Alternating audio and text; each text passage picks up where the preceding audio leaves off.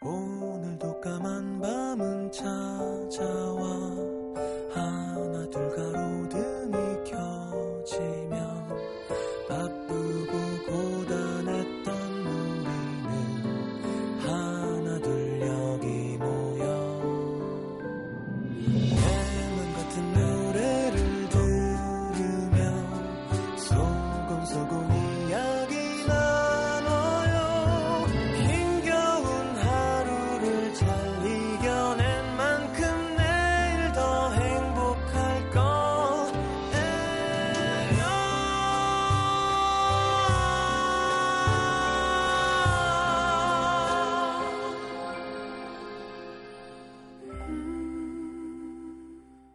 FM 음악 도시 성시경입니다.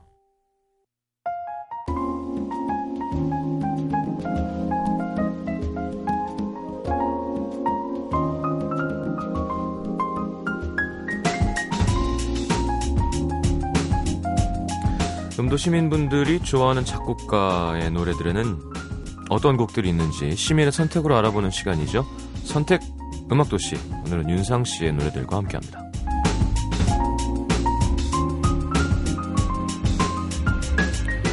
자, 윤상 씨는 예, 고등학교 진학 후에 같은 반 친구와 페이퍼 모드라는 팀을 결성하는데요.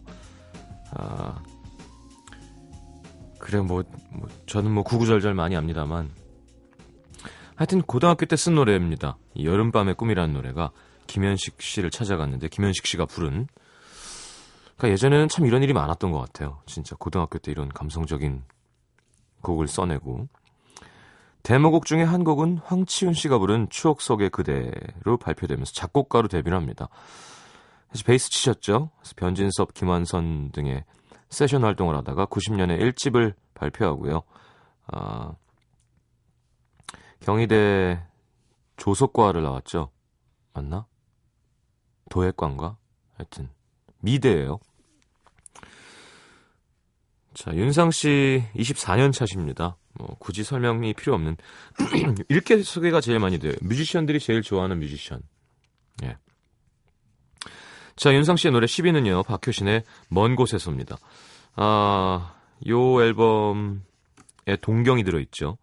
그러니까 그때 제가 알기로는 그 장공 사장님이 신촌 뮤직에 이제 윤상 씨한테 프로듀싱을 맡기면서 김동률 곡을 좀 받아 달라고 예. 그래서 받았는데 이 노래도 아주 수려하고 좋은 곡이었지만 동경이 조금 더 떴죠.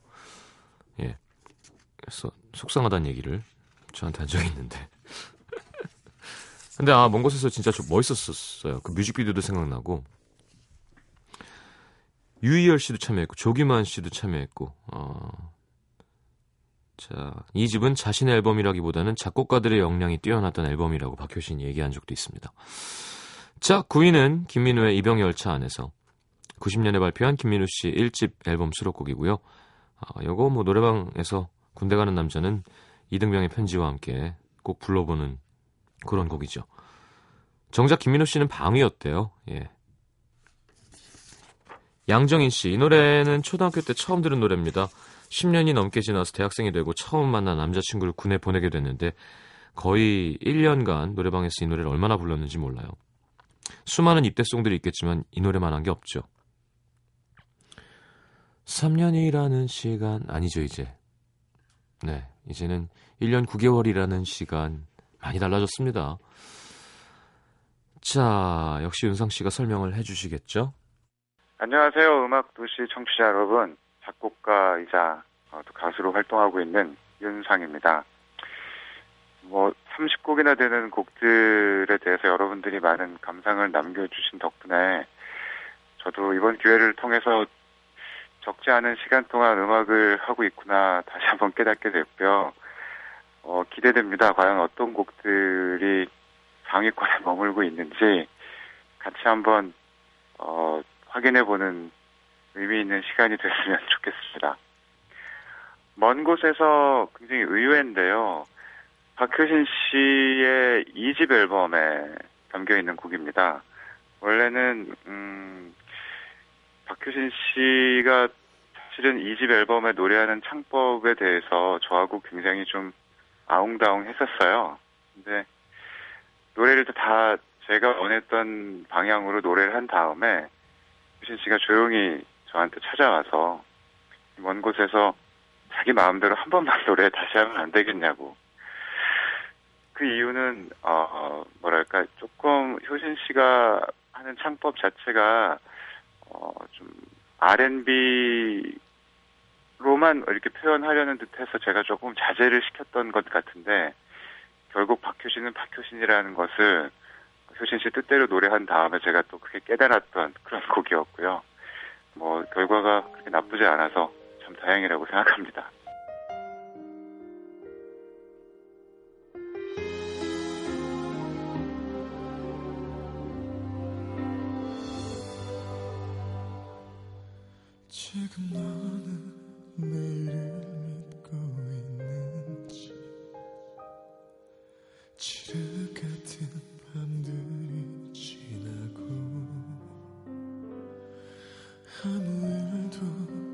일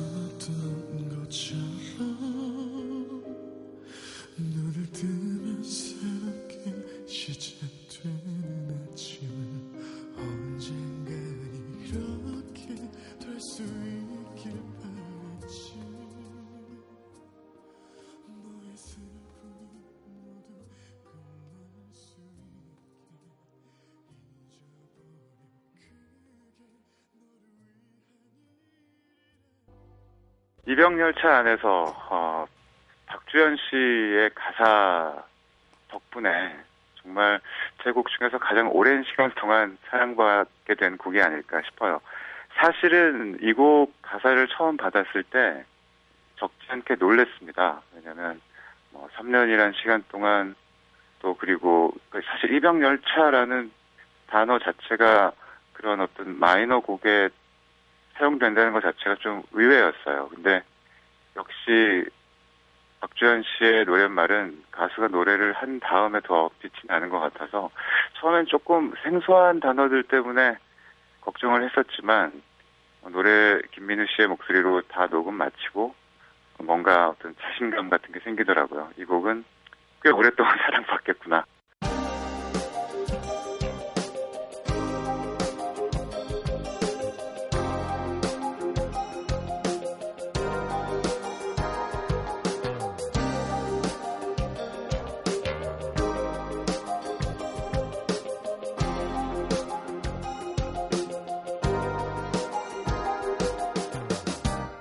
어색해진 짧은 머리를 보여주기 싫었어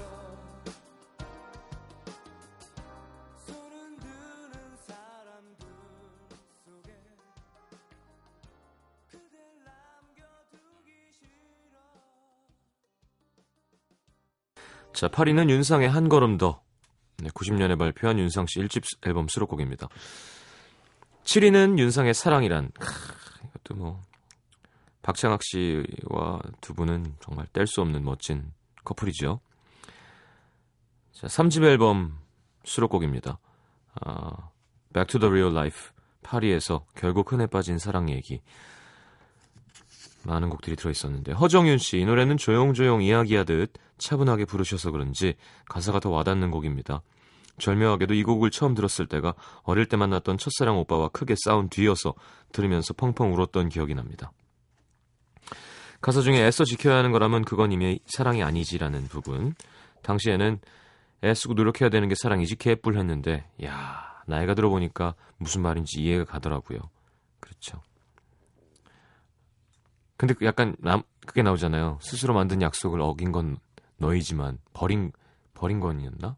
하여튼 약간 괜찮아 이별까지도 사랑인 걸 하면서 그렇죠. 예, 이지은 씨. 어, 제가 짝사랑했던 고등학교 문학 선생님이신 박창학 선생님 때문에 더욱더 열심히 노래를 들었던 기억이 납니다. 박창학 씨도 목소리가 되게 좋으시죠. 뭐 지금 프로듀싱 되게 많이 하시고. 자, 윤상 씨. 1집 앨범이 상당히 어떻게 보면 뭐 이별의 그늘 덕분에 굉장히 제가 마이너한 그리고 뭐 발라드 쪽으로 분류되는 그런 느낌이 강했죠. 하지만 사실은 뭐 그런 것도 저의 색깔이지만 한 걸음 더처럼 뭔가 그루브 있고 좀 어, 긍정적인 느낌의 그런 곡들도 어떻게 보면 또 저의 색깔이거든요. 근데 이 곡이 없었으면 1집이 얼마나 우울했을까를 생각할 때 정말 여러분들이 어, 잘 선곡해 주셨다고 생각이 듭니다. 감사합니다.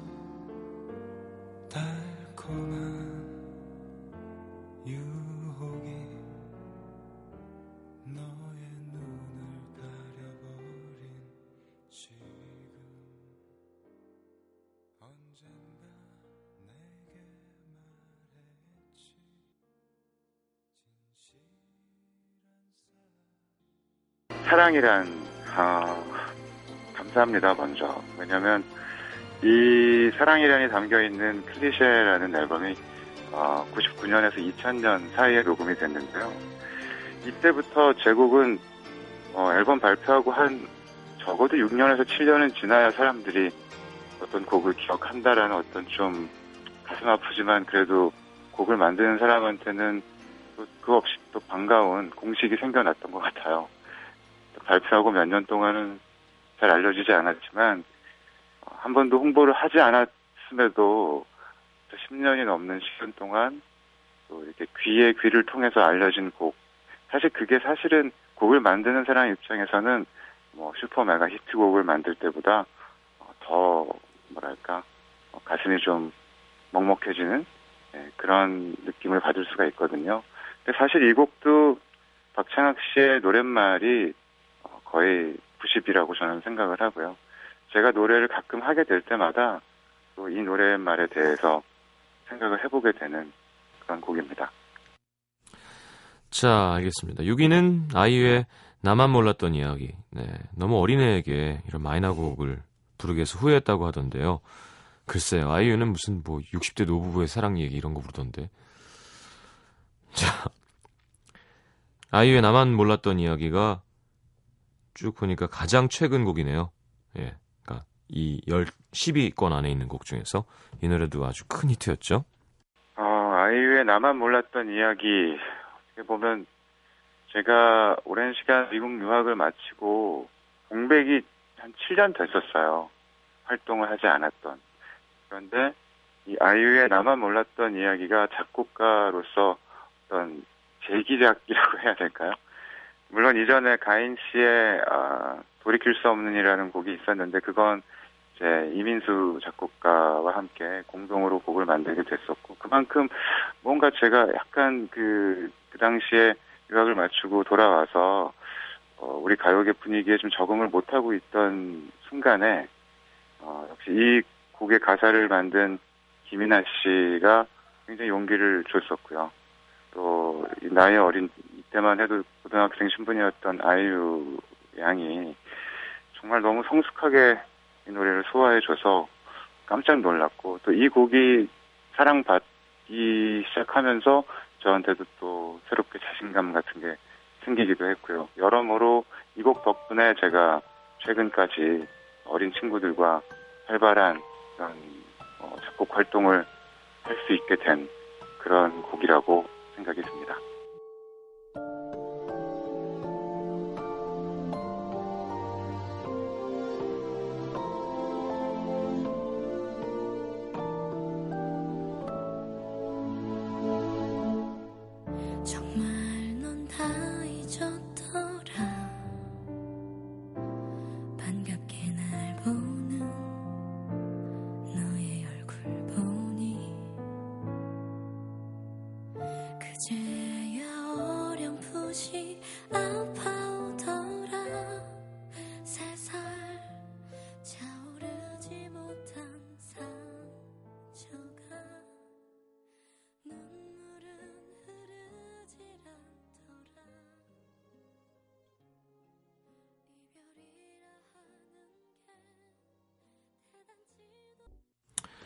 자, 윤상 씨의 노래들 선택 음악 도시 함께하고 있습니다. 5위는요, 윤상의 이별의 그늘입니다. 문득 돌아보면 같은 자리지만. 자, 미소 속이 비친 그대가 순위 프로그램 1위 할 때였는데, 윤상 씨가 어, 음반 판매량 1위 자리를 차지하게 되죠. 박주연 씨 가사죠, 이 곡은. 네. 박주연 누나의 끝장나는 한방입니다. 김정현 씨, 아, 이별의 그늘은 정말 아무 이유도 될 필요 없는 노래 아닌가요? 처음에 문득 돌아보면 하는 순간 그냥 숨이 턱 막혔던 기억이 납니다. 자, 사뭇 다른 곡이에요. 4위는 강수지의 보랏빛 향기. 자, 이지연 씨가 하이틴 스타 자리를 떠나고 짠하고 나타난 게 강수지였죠. 아, 불후의 명곡 윤상 편에서 윤상 씨가 호흡이 가장 잘 맞았던 가수 강수지라고 얘기했죠. 윤혜선 씨, 중학교 때 참 많이 불렀어요. 그때는 목소리가 맑은 편이라 장기자랑 시간에 친구들이 이 노래 불러달라고 신청도 했었는데 애들 키우면서 하도 소리를 지르고 살았나 봐요. 예전처럼 청아한 목소리는 어디 갔는지 들을 수가 없습니다. 목소리가 이뻐도 불러달라고 할 사람도 없고 불러주고 싶은 사람도 없고요. 아 왜? 남편분한테 불러주세요. 자 학창 시절로 돌아가고 싶다고 하셨는데요, 윤상 씨. 이별의 그늘 사실은 가수에게 있어서 데뷔곡은 어떻게 보면 그 사람한테는 평생 남는 이미지가 되겠죠. 그래서 이 곡이 사랑받지 않았으면 어, 지금까지 제가 가수 활동을 할 수 있었을까 가끔 생각해 보게 돼요. 네. 음, 곡이 제가 20대 초반의 나이에 너무 어두운 분위기의 곡을 부르지 않았나 생각이 들지만 또 이 곡을 통해서 마이너 하면 윤상을 떠오르게 되는 그런 공식 같은 게 생기게 된 것 같아서 어, 거기에 대한 책임감을 지금 끝까지 지고 살아가고 있는 느낌이고요. 이 곡은 어, 작곡을 하게 된 배경 중에 이 곡의 바이올린 솔로를 연주하신 어, 바이올리니스트 심상원 씨 작곡가이시기도 한데요. 어, 굉장히 친한 동네 형이었어요. 근데 이 형의 바이올린을 어떻게 하면 좀 더 앞으로 끌어내서 곡을 만들 수 있을까 처음부터 어떤 그런 계획을 가지고 만들어진 곡이었고요. 어, 또 그 계획이 너무나 멋지게 성공을 했다라는 어, 그런 결과 때문에 제가 또 프로듀서로서 지금까지 또 이렇게 활동을 할 수 있게 된 큰, 큰 힘이 된 그런 곡이 아닌가 생각이 듭니다.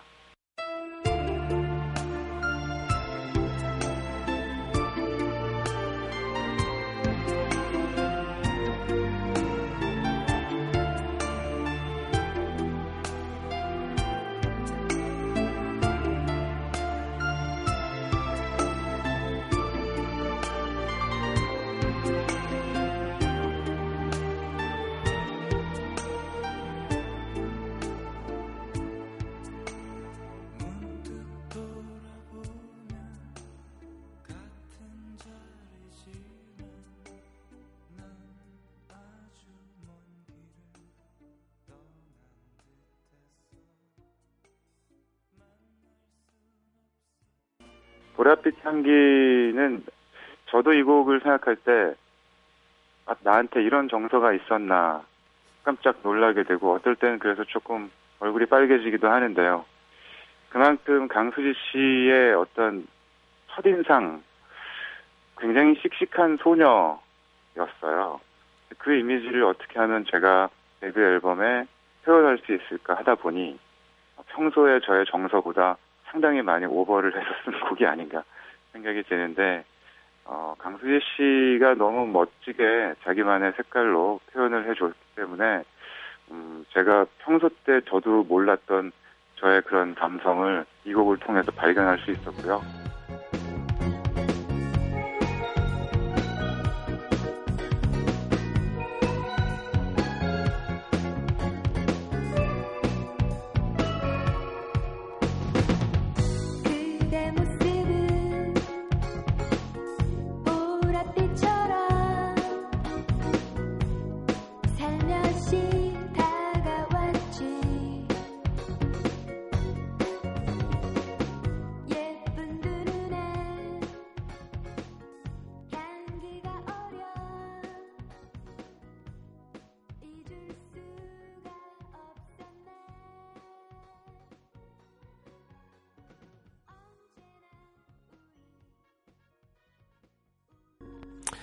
자, 윤상의 노래 3위는 달리기입니다. 음, SES 노래로 알고 있는 분들이 많은데요. 홍혜연 씨, 대학 입학 후에 처음으로 고3 때 같은 반 친구들과 반창회라는 걸 했는데요. 그때 한 친구가 노래방에서 달리기를 부르는 거예요. 그때 막 대학 입학 후에 과외 적응도 못하고 어, 친구랑 잘 못 사귀어서 힘들 때였거든요. 저한테 하는 말처럼 딱 와닿아서 그날 이후로 참 많이 들었던 노래입니다. 그죠? 이 노래 들으면 그죠? 힘이 나죠. 자, 2위는 윤상의 가려진 시간 사이로 92년에 발표한 2집 수록곡이고요. 2집은 윤상 씨가 고등학교 시절에 했던 연작 앨범이었죠. 파트 1과 파트 2가 1년의 term을 두고 발표됐었고요. 2집은 오랜만에 학창 시절에 함께했던 페이퍼 모드 멤버들과 함께 작업한 앨범이기도 합니다. 그 아스트로비츠 김범수 씨, 준호 씨가 한번 소개했었죠. 그분과도 같이 활동을 했었고요. 자, 윤상의 달리기, 윤상의 가려진 시간 사이로. 달리기는 사실 제가 노댄스라고 하는 프로젝트 어, 유닛을 만들어서 발표를 했었던 곡이에요. 그게 97년도 그리고서 한 정말 아까 사랑이란 이라는 곡만큼이나 어, 발표됐을 때는 아무도 몰랐었는데 때마침 이 곡을 어, 2000년대 초반에 SES가 리메이크를 하면서 어, 이게 원곡이 있었어? 라고 원곡을 찾아보게 되면서 어, 많은 분들이 이게 윤상이었네 라고 이런 재미가 또 있는 거죠. 어, SES 덕분에 새롭게 태어난 곡이었고요. 앞으로도 지치고 힘들 때 조금 더 용기를 낼 수 있는 그런 곡으로 조금 더 오래 사랑받았으면 하는 그런 욕심이 나네요.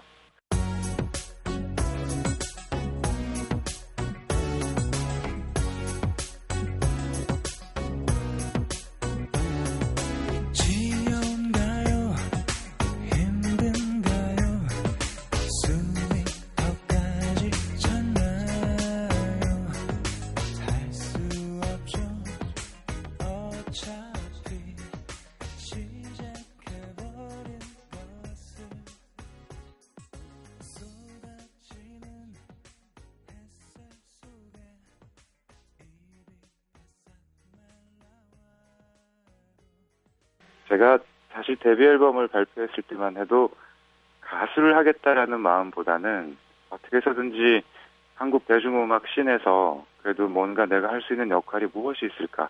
작곡가, 연주가, 편곡가, 가수까지 하고 있는데 가수로서 과연 1집은 성공을 했다 하더라도 2집이 굉장히 중요하죠. 그런데 이 가려진 시간 사이로가 히트가 되면서 제가 어떤 그런 사람들의 불안감을 떨쳐냈다라고 해야 될까요? 오, 20도 괜찮은데? 아, 물론 이게 발표했을 때도 사랑을 많이 받아서 제가 용기를 얻었지만, 뭐, 얼마 전 또 방송됐던 뭐 TV 드라마에서 잠깐 삽입이 되면서 많은 분들이 또 예전을 기억하시고 그런 걸 볼 때, 아, 역시 뭐 곡의 생명력은 제가 어떻게 곡을 만든다고 되는 것이 아니라 들어주시는 여러분들의 어떤 추억과 또 여러분들의 어떤 기억 속에서 살아서 움직이는 거구나 라는 생각을 할 수 있었습니다. 감사합니다.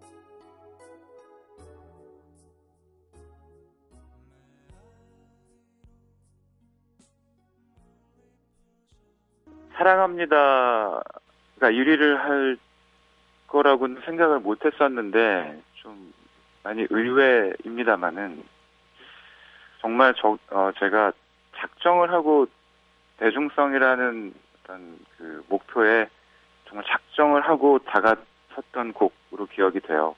처음에 이 팀이 1집 앨범을 준비할 때 사실 저는 좋은 사람이라고 하는 그 곡을 이제 주게 됐죠. 주게 됐는데 어, 저는 그 곡도 상당히 대중적으로 만들었다라고 생각했지만 팀의 매니저가 그 노래도 좋지만 정말 중독성 있는 발라드가 필요하다. 저를 굉장히 많이 괴롭혔어요. 그래서 저도 그 친구가 그렇게 괴롭히지 않았으면 어, 이렇게까지 집요하게 뭔가 어떤 공식에 의한 발라드를 만들지 못했을 것 같은데 어, 개인적으로는 또 당시에 또 꽤나 큰 히트를 했기 때문에 고마운 일이지만 또 한편으로는 꼭 이렇게 해야만 큰 사랑을 받는가라고 곡을 쓰는 사람 입장에서는 너무 이렇게 정형화되는 어, 그런 게 조금 부담이기도 했었죠. 하지만 속으로는 아, 역시 정형화된 공식대로 했을 때 결과도 좋구나라는 정말 힘들면 다시 이렇게 해야지 라는 그런 생각을 하게 됐던 곡이고요. 자, 1위는 팀의 사랑합니다입니다. 아, 그러니까 히트를 해야 할 때 쓰는 윤성 씨가 자꾸 안 하려고 하는 코드웍 이래요. 네. 뻔한 거 싫어하시잖아요. 잘하는 사람들은. 자, 이 노래 참 인기 많았었죠. 다음 주는요, 박진영 씨의 노래들과 함께 할 겁니다. 어, 조금 더 비트감이 있겠죠? 오늘 마지막 곡은 팀의 사랑합니다. 들으면서 인사하겠습니다. 잘 자요.